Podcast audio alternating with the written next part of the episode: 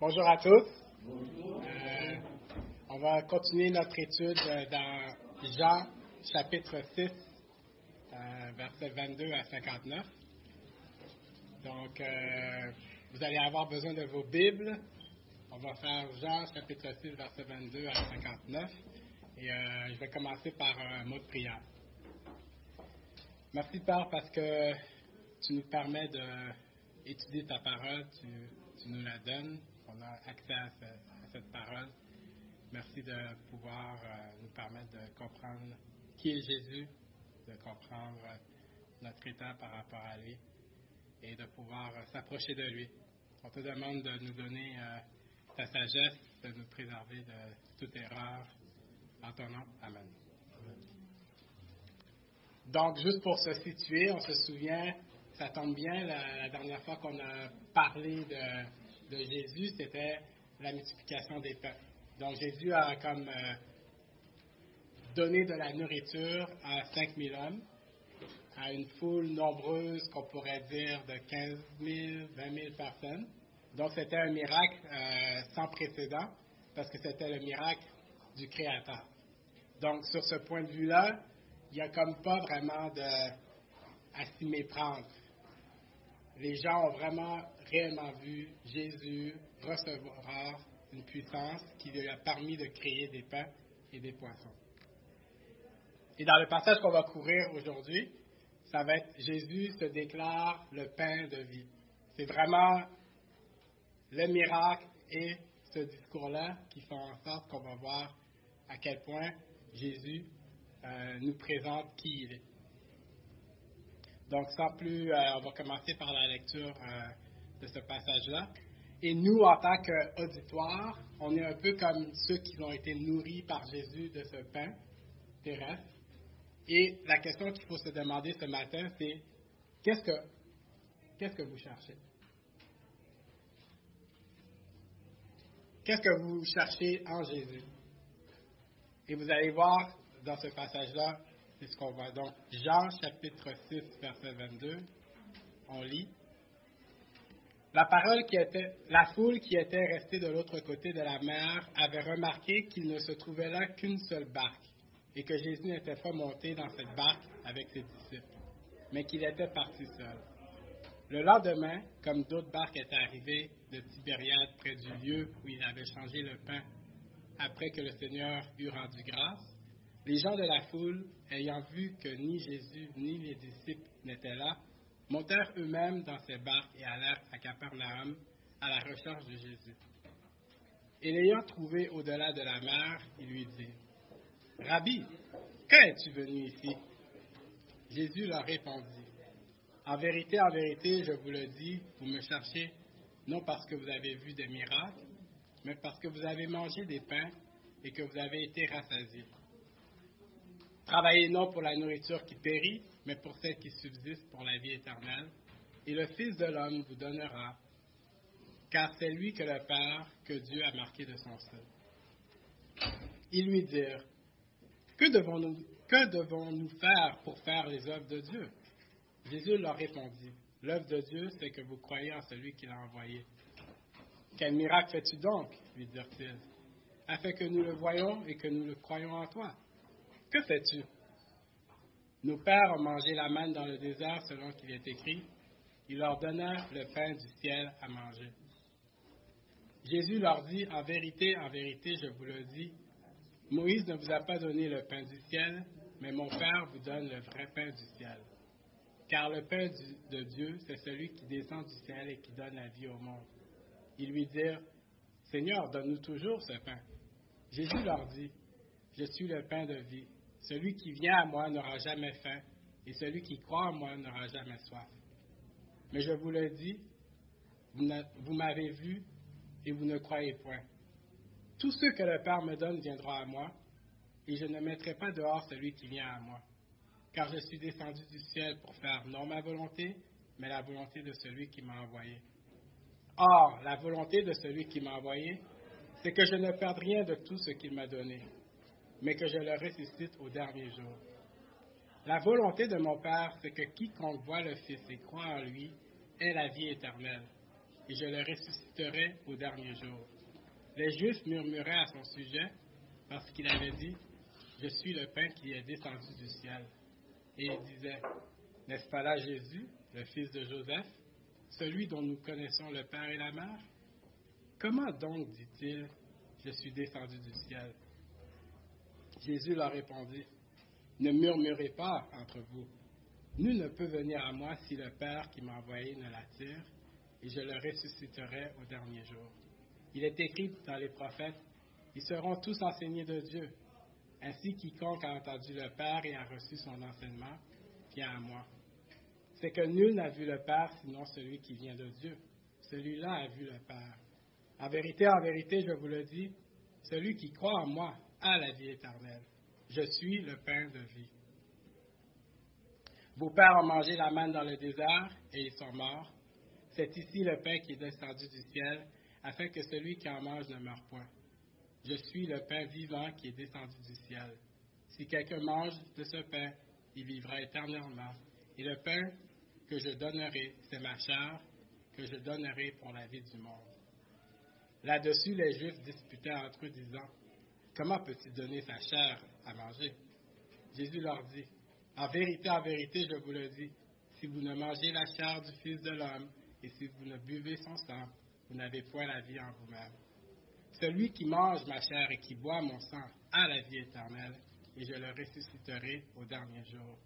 Car ma chair est vraiment une nourriture, et mon sang est vraiment un breuvage. Celui qui mange ma chair et qui boit mon sang demeure en moi, et je demeure en lui.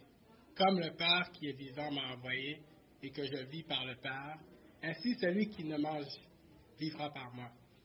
C'est ici qui est descendu, c'est ici le pain qui est descendu du ciel. Il n'en est pas comme de vos pères qui ont mangé la manne et qui sont morts. Celui qui mange ce pain vivra éternellement. Jésus dit ces choses dans la synagogue, enseignant à Capernaum.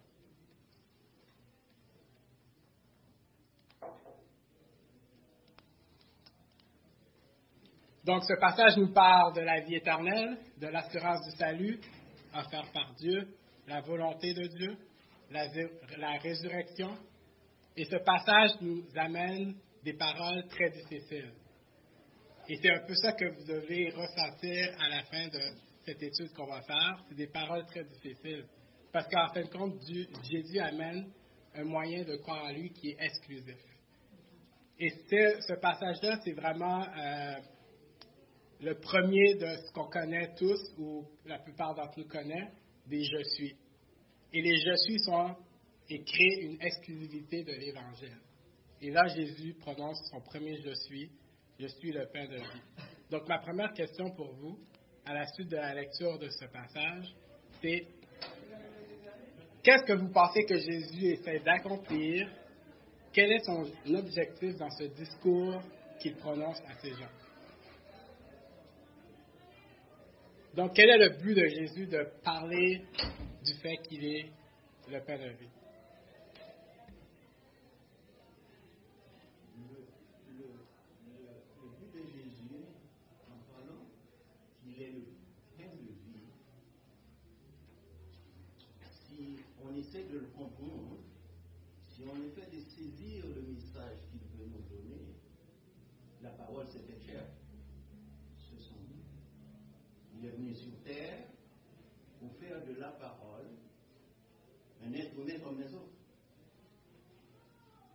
OK. Est-ce que quelqu'un a une autre réponse? Euh, je pensais justement à ce passage-là il n'y a pas longtemps. Puis il y a un passage dans Lévitique, chapitre 17, auquel euh, Jésus fait sans doute référence ici, qui dit, à partir du verset 10, Si un homme de la maison d'Israël ou des étrangers qui séjournent d'eux mange du sang d'une espèce quelconque, je tournerai ma face contre celui qui mange le sang, et je le retrancherai car l'âme de la chair est dans le sang.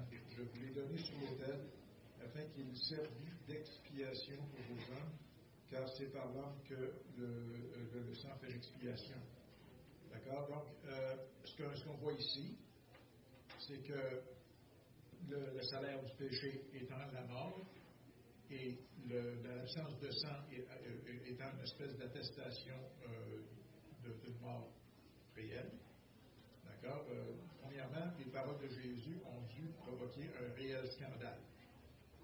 Euh, c'était, ça, ça, devait être vraiment incroyablement scandaleux pour le juif moyen qui, euh, qui écoutait ces paroles-là. d'un autre côté, Jésus établit que c'est, y a une expiation, d'accord, par le sang qui, qui est nécessaire. D'accord Et 2, 9 dit, euh, d'accord, sans effusion de sang, il n'y a pas de pardon. D'accord Donc, euh, Jésus établit ça clairement. D'accord Que euh, c'est par sa mort et par son sang qui, qui, qui, est sa vie, qui nous est donné, que le, le, le, salut se fait. Il y a une expiation obligatoire euh, et euh, d'accord par, par la mort de Jésus une dernière intervention ou par rapport à qu'est-ce que vous pensez que Jésus essaie d'accomplir en parlant ainsi à la, à la foule? Je dirais la mort, c'est ce que trois jours, trois jours après sa mort. Donc, on va garder cette question-là en suspens et euh, à travers notre étude, on va voir qu'est-ce qui s'est passé. Donc, on, voit la foule qui revient. La foule, elle est euh, un peu euh, à la recherche de Jésus pour une raison très particulière. Jésus a pris soin d'eux le jour d'avant. Et là, ils reviennent voir le lieu où était Jésus, où le miracle s'est accompli. Et ils ne voient pas Jésus, évidemment. Nous, il y a comme le, entre le miracle de Jésus et le discours que Jésus prononce de l'autre côté de la rive, il y a le fait que Jésus traverse sur le lac, qu'on va voir la semaine prochaine, euh, pour aller à la rencontre des disciples qui sont pris dans une tempête. Donc, en arrivant, ils voient qu'il reste une barque ici et ils n'ont pas pris connaissance que Jésus avait été dans la barque en même temps que les euh, disciples. On peut se dire que la question qu'ils posent, mais après qu'eux-mêmes ont traversé de l'autre côté, pourquoi ils vont à Capernaum? Ben, quand on regarde l'histoire de Jésus, on voit très clairement que Capernaum, c'est comme le lieu où Jésus s'est un peu rassemblé le plus souvent. Donc, les gens, de manière automatique, vont à Capernaum comme deuxième option de où Jésus pourrait être. Ils arrivent et ils voient Jésus, ils le rencontrent. Et là, la question est un peu pertinente. Euh, comment, comment se fait-il que tu es là? Comment, comment tu es arrivé ici? Une, chose particulière à remarquer quand on lit l'histoire de Jésus, c'est que Jésus souvent ne répond pas à la question qui lui est posée. Parce que Jésus regarde au cœur, Jésus regarde plus loin, et il répond toujours à la question essentielle au cœur de l'homme. Donc, présentement, une question facile aurait été de dire, ben, j'ai marché sur les eaux, ou quoi que ce soit, mais à la place, il, il, va directement au cœur et Jésus prononce un fait. fait que dans ce passage-là, il y a trois faits, et on voit ces trois faits-là par le fait que Jésus commence en disant en vérité, en vérité. C'est des faits immuables, c'est clair, c'est comme ça. Donc Jésus leur dit, vous me cherchez, dans le verset 26, si vous regardez, vous me cherchez non parce que vous avez vu des miracles, mais parce que vous avez mangé des pains et que vous avez été rassasiés.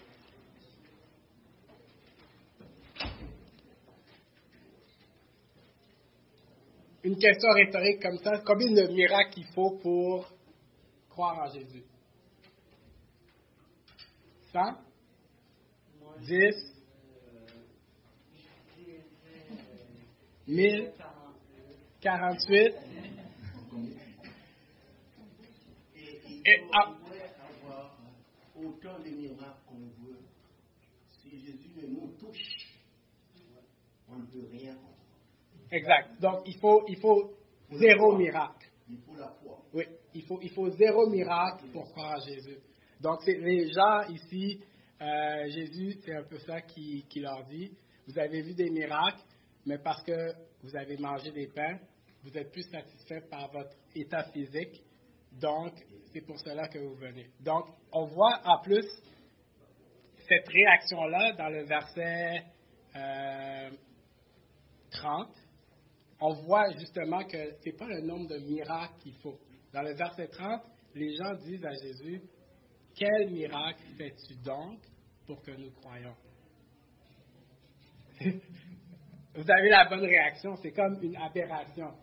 Ils viennent de voir Jésus nourrir une multitude de gens, créer des pains et des poissons. Et ça, c'est on, parle juste de ce miracle-là, mais on sait que beaucoup de ces gens de la foule suivent Jésus et ont pu voir miracle après miracle dans la vie de Jésus. Et ils disent, quel miracle fais-tu donc? Donc, on constate réellement que l'état de l'homme fait en sorte que la quantité de miracles, les œuvres miraculeuses qu'on pourrait leur faire voir, n'est pas le moyen de les amener à Jésus. Par contre, Jésus utilise ça, parce que Jésus, à travers les miracles et étant lui-même Jésus, connaissant les cœurs, peut utiliser les miracles pour moyen de faire comprendre, mais le miracle lui-même n'a pas cette capacité-là, n'a pas ce pouvoir-là d'amener les gens à Dieu.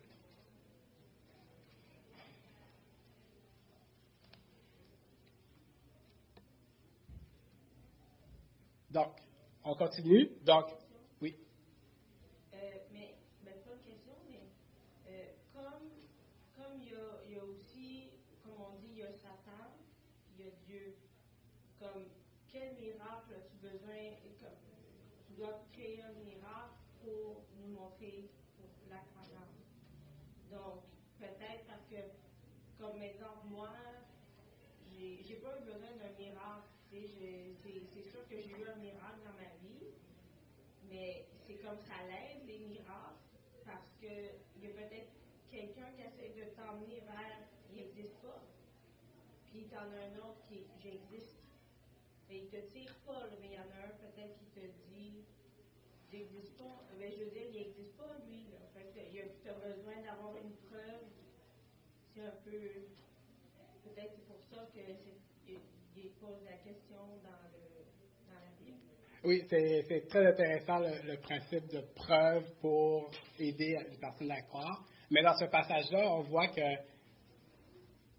c'est encore même pas nécessaire parce que qui, la personne qui sauve, c'est Dieu. Donc, ce que j'ai aimé de ce passage-là, c'est que c'est à, la, réaction qu'on va voir une prochaine fois, c'est que les gens réalisent que c'est un message difficile. Mais Jésus, il n'est pas en train de descendre le message, il n'est pas en train de le noyer dans l'eau, parce que ce qui est démontré dans ce que Jésus dit, c'est que Dieu fait l'œuvre et n'importe quel message, n'importe quel événement qui arrive, si Dieu agit, la personne va être sauvée.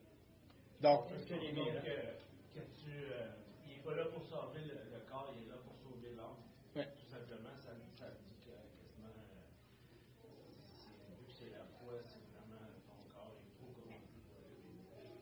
Et vu qu'on parle de ça, on peut tout de suite regarder alors euh, dans les versets ici. C'est mentionné l'œuvre de Dieu. Donc, dans le verset 29, Jésus. Ça, ça, ça, a un peu euh, le sens que ça confirme qu'il était Dieu, qu'il était, était, Jésus, par les miracles. Oui, évidemment, pour, pour, nous qui sommes de ce côté de, de, cette histoire-là qui a déjà reçu cet esprit, il y a une certaine assurance dans le, principe. Et oui, pour les Juifs, euh, la réalisation des prophéties pour attester que c'était bel et bien le Messie. Euh, oui, Jésus et les miracles qui attestent les prophéties, c'est important dans, la perspective juive euh, messianique. Mais réellement, ce que Jésus est en train de dire, c'est que tout ça bel et bien que ça soit important, c'est pas ça qui nous amène à croire en Dieu. Donc, vu qu'on parle de ça, on peut regarder l'œuvre de Dieu. Donc, dans le verset 6, le verset 29 du chapitre 6, Jésus va dire, l'œuvre de Dieu, c'est que vous croyez en celui qui l'a envoyé. Ça, c'est la première fois qu'il dit ça. Après ça, dans le même genre de terme, on peut regarder dans le verset 38.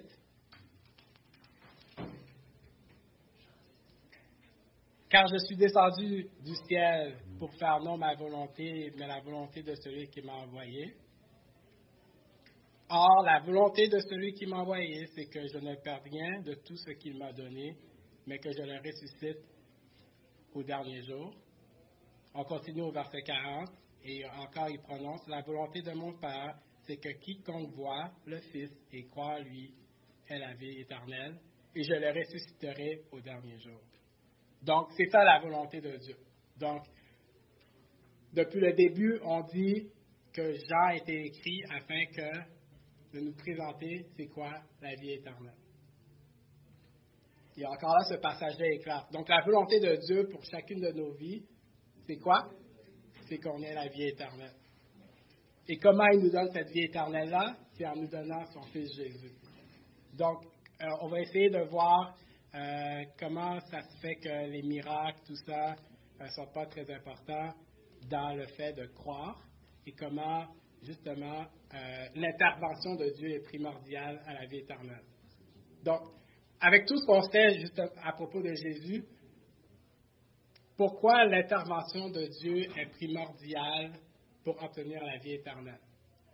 Comment ça se fait que l'intervention de Dieu est la plus importante pour que l'homme croit en Jésus? Euh, si on lit par exemple un Corinthien, euh, dans le premier chapitre, Paul établit clairement que, en ce qui concerne les choses spirituelles, l'intelligence humaine est complètement détruite. D'accord? Euh, l'homme animal ne peut pas comprendre les choses de Dieu. donc, ça, ça prend vraiment une régénération. C'est ça. Donc, l'homme naturel n'est pas attiré par Dieu. Vous avez peut-être entendu parler, ah, moi, moi, je cherchais Dieu. Euh, ou il y a des, gens qui disent, euh, euh, on, va venir auprès des gens parce que les gens ont besoin de Jésus, ils ont, ils ont une attirance vers Jésus. C'est complètement faux. L'homme, nous, moi, était, avait aucun désir vers Dieu. Donc, il faut ce miracle-là que Dieu, Dieu agit dans nos cœurs pour venir à lui. Euh, on va retourner au verset 27. Donc Jésus leur dit, travaillez non pour la nourriture qui périt, mais pour celle qui subsiste pour la vie éternelle, qui est le Fils de l'homme, vous donnera, car celui que le Père a marqué de son sceau. Et là, que devons-nous faire pour obtenir les œuvres de Dieu? Et là, tout de suite, eux, ils présentent euh, une autre question à Jésus, en lien avec quel miracle fais-tu? Il leur dit, nos pères ont mangé la manne dans le désert. Donc, qu'est-ce qu'ils essaient de dire par là? Ils essaient de dire, OK, tu nous as nourris une seule fois. Mais nos pères, nous, ils ont, mangé comme à tous les jours. Le pain, le pain que Jésus leur a donné, c'était à tous les jours. Toi, tu nous as nourris une seule fois. Est-ce que tu te présentes comme plus grand que le prophète qui est mentionné, Moïse? Est-ce que vous, voyez un peu, là? Là, ils sont en train de, comme, euh, tenter Jésus, là on veut croire, mais là, il va falloir que tu fasses comme Moïse. C'est ça, beaucoup plus, toujours plus. Fait que des fois, nous-mêmes, quand on vient vers Jésus, il faut se demander, est-ce que je suis venu à Jésus pour qu'est-ce qu'il peut faire encore plus pour moi? Et toujours plus. C'est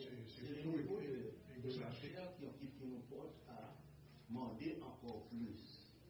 Parce que si nous concevons que Jésus est venu pour nous racheter par son sang.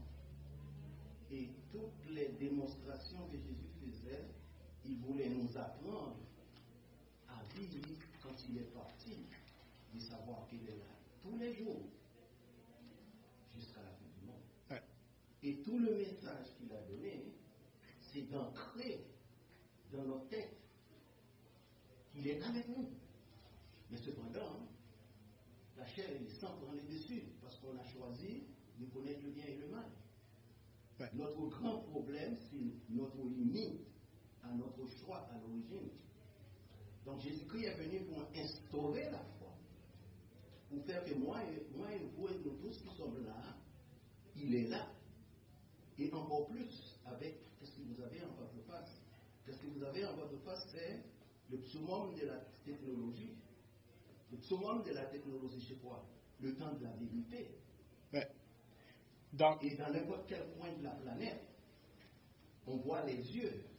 Et quand Jésus a dit, il vous a été dit, moi j'ai dit, il dit, nous, il nous dit à nous, les yeux miroirs du cœur. Les yeux miroirs du cœur, c'est quoi? C'est Jérémie 17, 9 et 10. Merci beaucoup. donc c'est ça. Donc, l'œuvre de Dieu. Et là, donc, Jésus est présenté comme euh, qu'est-ce que tu fais mieux que Moïse? Donc, ma question pour vous, cette fois-ci, c'est c'est quoi la différence entre euh, les deux pains que Jésus va nous présenter? Donc, c'est quoi la différence? Qu'est-ce que, qu'est-ce que la manne?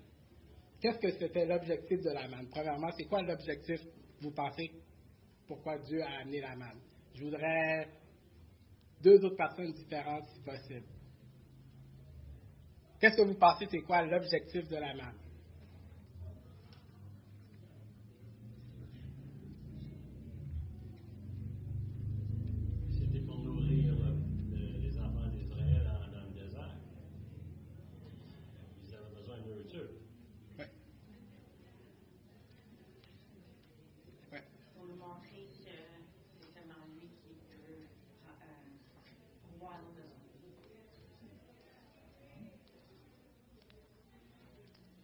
Donc, pour comprendre qu'est-ce que Jésus dit, il faut comprendre qu'est-ce qui s'est passé euh, dans le désert, n'est-ce pas?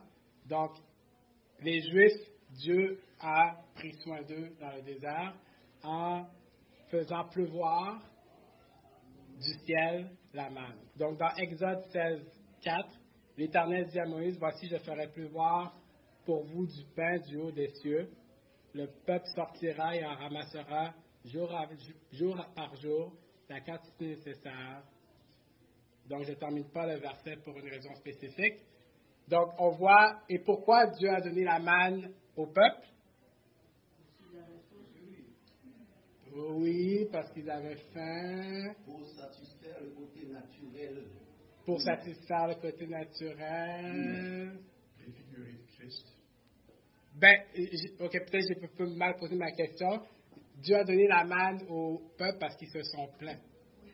Ils se sont, ils, étaient comme, donne-nous à manger là.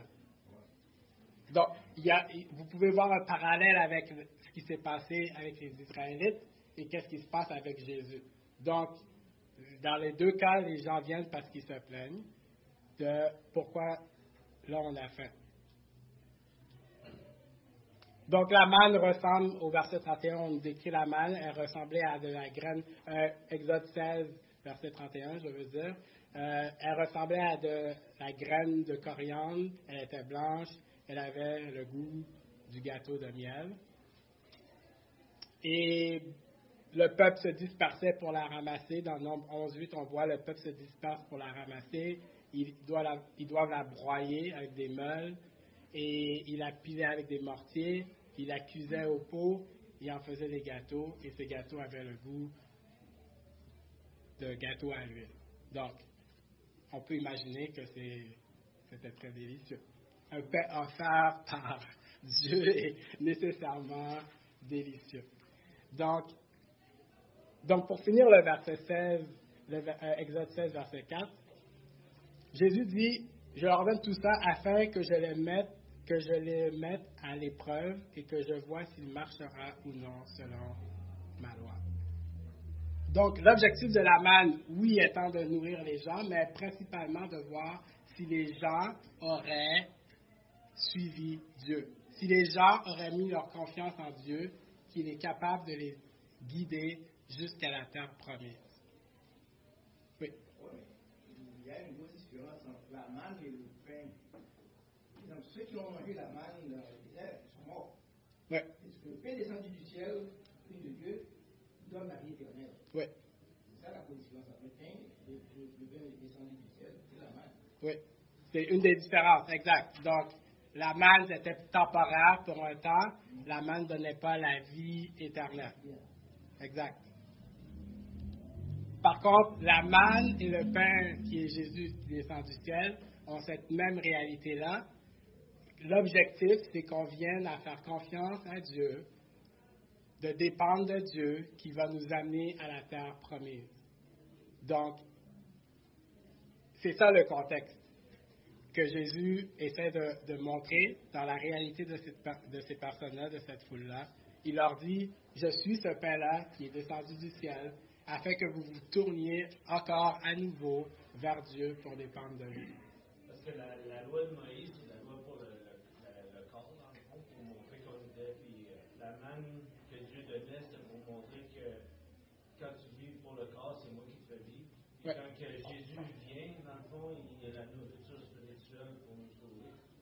Puis, euh, si tu veux, on, à chaque jour, eux, ils allaient chercher et récolter leur propre manger euh, par Dieu. Puis aujourd'hui, si on va chercher notre propre nourriture dans la Bible, on, on, on nourrit notre esprit euh, à chaque jour. Exact.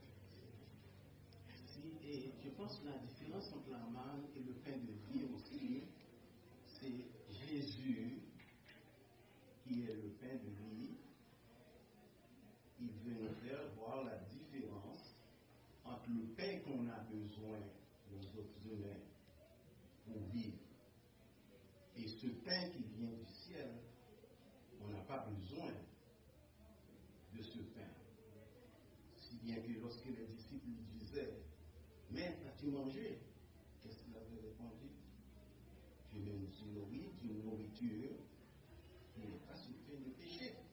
Oui, qui est la volonté de mon Père. On est pécheur, on est chose, on a besoin. Et c'est par là, le prince de ce monde, lui, il joue avec nous. Ouais.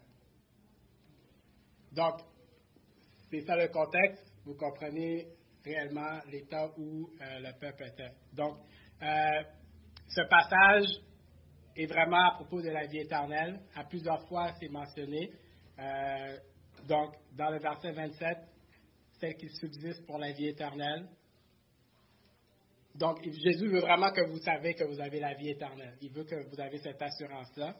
Euh, verset 33, donne la vie. Verset 35, le pain de vie. Donc, c'est vraiment le pain de vie pour la vie éternelle. On voit encore au verset 40, en lui est la vie éternelle. Et souvent, la vie éternelle est jumelée avec je le ressusciterai au dernier jour. Donc, vraiment, cette perspective qu'on atteint euh, cette résurrection qui est un peu comme quand les Juifs sont entrés dans la terre promise. Au verset 47, nous ne peut venir celui qui croit en moi à la vie éternelle. On voit ne meurt point, il vivra éternellement à la vie éternelle. Donc, si vous aviez un doute, et si, si vous ne savez pas où vous tournez pour savoir où avoir, comment avoir la vie éternelle, le voici le passage, un des passages clés pour vous dire mange ce pain et tu vivras éternellement. Là, si on se concentre au verset euh, 47 à 59, un autre, une autre emphase qui est faite, c'est le fait de manger. Donc, encore là, si vous lisez dans les versets 47 à 59, le verbe manger est très présent. Donc, les pères ont mangé, celui qui en mange, quelqu'un mange. Ne mangez pas. Il y a boire qui, qui est comme jumelé avec ça. Mange.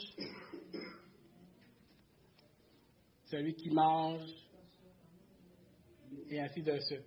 Donc, c'est clair que là, Jésus veut nous aborder sur l'aspect de manger. Avez-vous jamais ressenti une faim, euh, une telle faim que euh, il vous faut absolument manger ou il, vous faut absolument boire? Est-ce que ça, vous est jamais euh, arrivé? Donc, dans, dans ces milieux-là, c'était un peu plus facile pour eux parce que nous, pour nous, le pain, donc je ne sais pas s'il y a du monde qui a mangé du pain ce matin. Peut-être que ce n'est pas nécessairement la coutume dans, votre, vos déjeuners, mais dans, ce temps-là, c'était comme l'aliment de base. Fait que le pain était là constamment.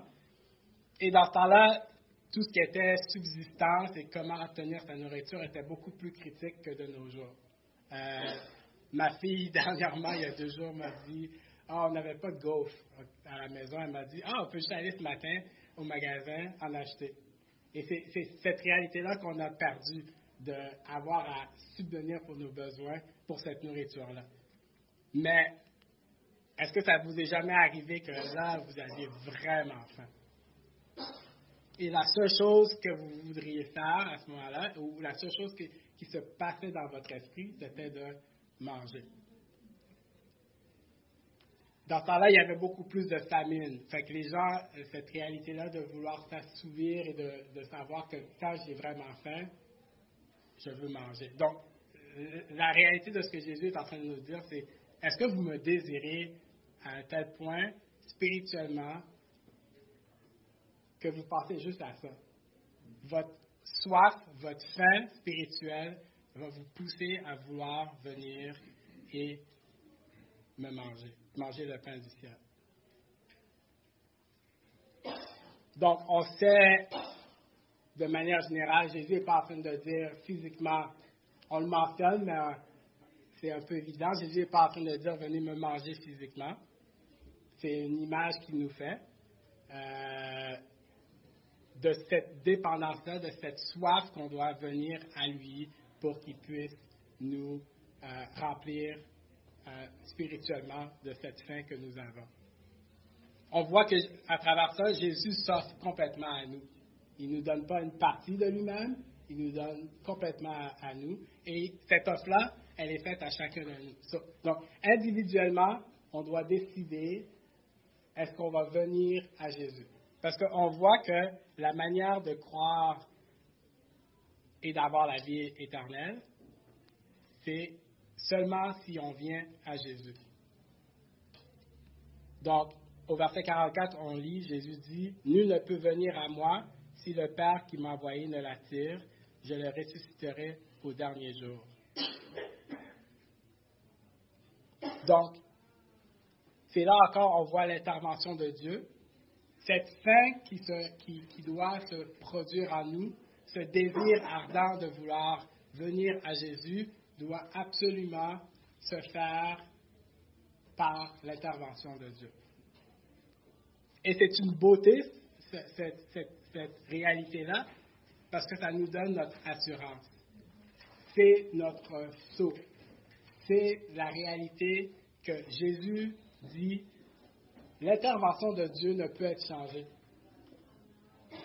Si vous avez ressenti cette faim en vous de venir à Jésus et que vous êtes venu manger et que vous avez été satisfait, parce que la nourriture que Jésus donne satisfait tout. Votre assurance, c'est qu'au dernier jour, vous allez être ressuscité. L'intervention a été faite par Dieu et il n'y a aucun doute là-dessus.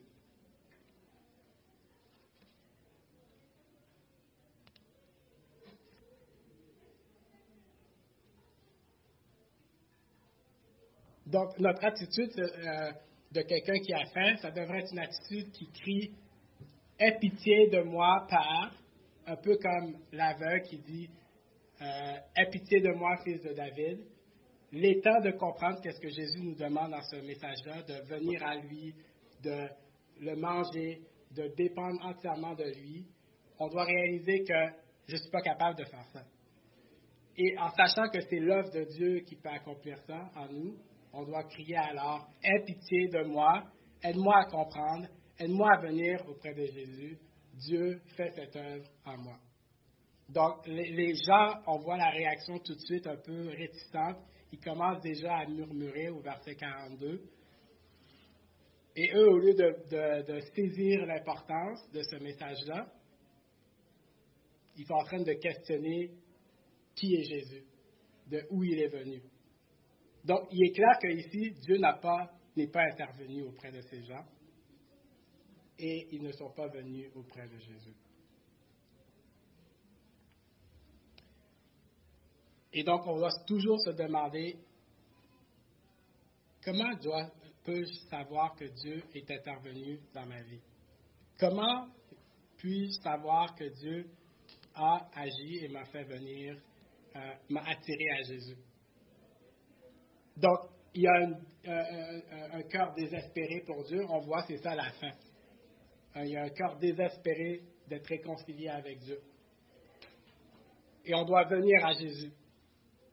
Pour pas, pour pas, pas parce qu'il peut nous donner des choses, pas parce qu'il peut nous rendre notre vie meilleure. Il nous complète. Intérieurement, c'est notre intérieur fort, notre désir le plus fort que Jésus vient combler. Après ça, on doit dépendre entièrement de lui pour tous nos besoins. Qu'est-ce qui arriverait si Jésus vient et vous dit, comme l'homme jeune riche, vends tout ce que tu as et donne-le aux pauvres? Est-ce qu'on est prêt à accomplir cette œuvre-là sachant que Dieu va quand même prendre soin de nous? Est-ce qu'aujourd'hui, nous, dans cette nation riche, si Dieu nous disait, vends tout ce que tu as pour le suivre, est-ce qu'on serait prêt à dépendre de lui qui prendrait soin de notre état? Parce que réellement, ce qui est plus important, ce n'est pas les biens matériels, mais c'est notre état spirituel. Et c'est cet état-là qui montre qu'on a une confiance entière en Jésus. Je vous invite à vraiment étudier ce passage du jeune homme riche, parce que récemment, en l'étudiant, j'ai réalisé qu'on est, on est une nation riche. Donc, on doit se demander est-ce qu'on est-ce qu'on a vraiment la foi qui sauve? Parce qu'il est plus difficile, il est plus facile à un chameau d'entrer par une aiguille, par le trou d'une aiguille, qu'à un riche d'obtenir la vie éternelle.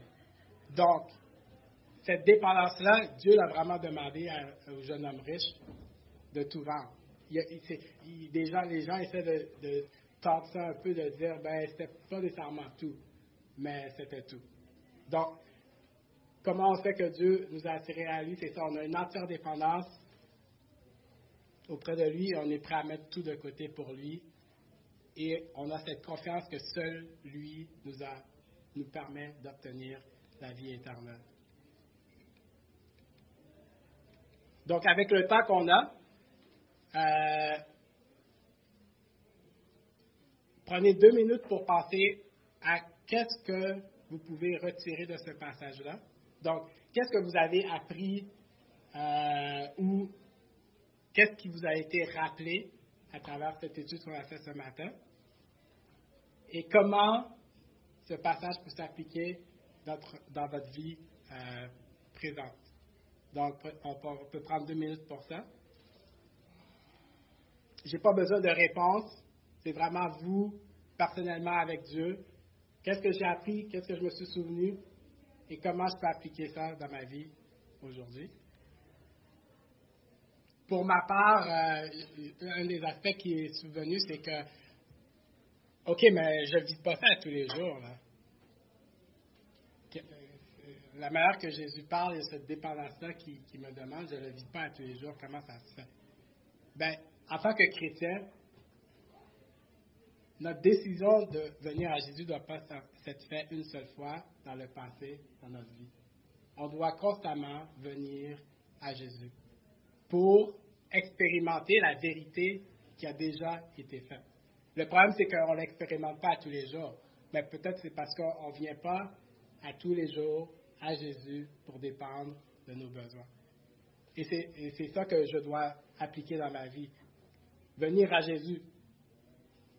Et comment on fait ça? En terminant? Une des manières, c'est de savoir, on se rappelle, l'homme ne vivra pas de pain seulement, mais de toute parole qui sort de la bouche de Dieu. Prions. Père, je te remercie parce que sans toi, on ne peut rien faire. Merci d'être ce pain du ciel qui, qui oui, satisfait tous nos, tous nos besoins, nos plus profonds désirs intérieurs. Merci de nous avoir sauvés, de nous, de nous permettre de goûter la présence de ton Père. Merci pour cette assurance qu'on a que lorsque tu nous as sauvés, on est gardés jusqu'à ton retour. En ton nom, Amen.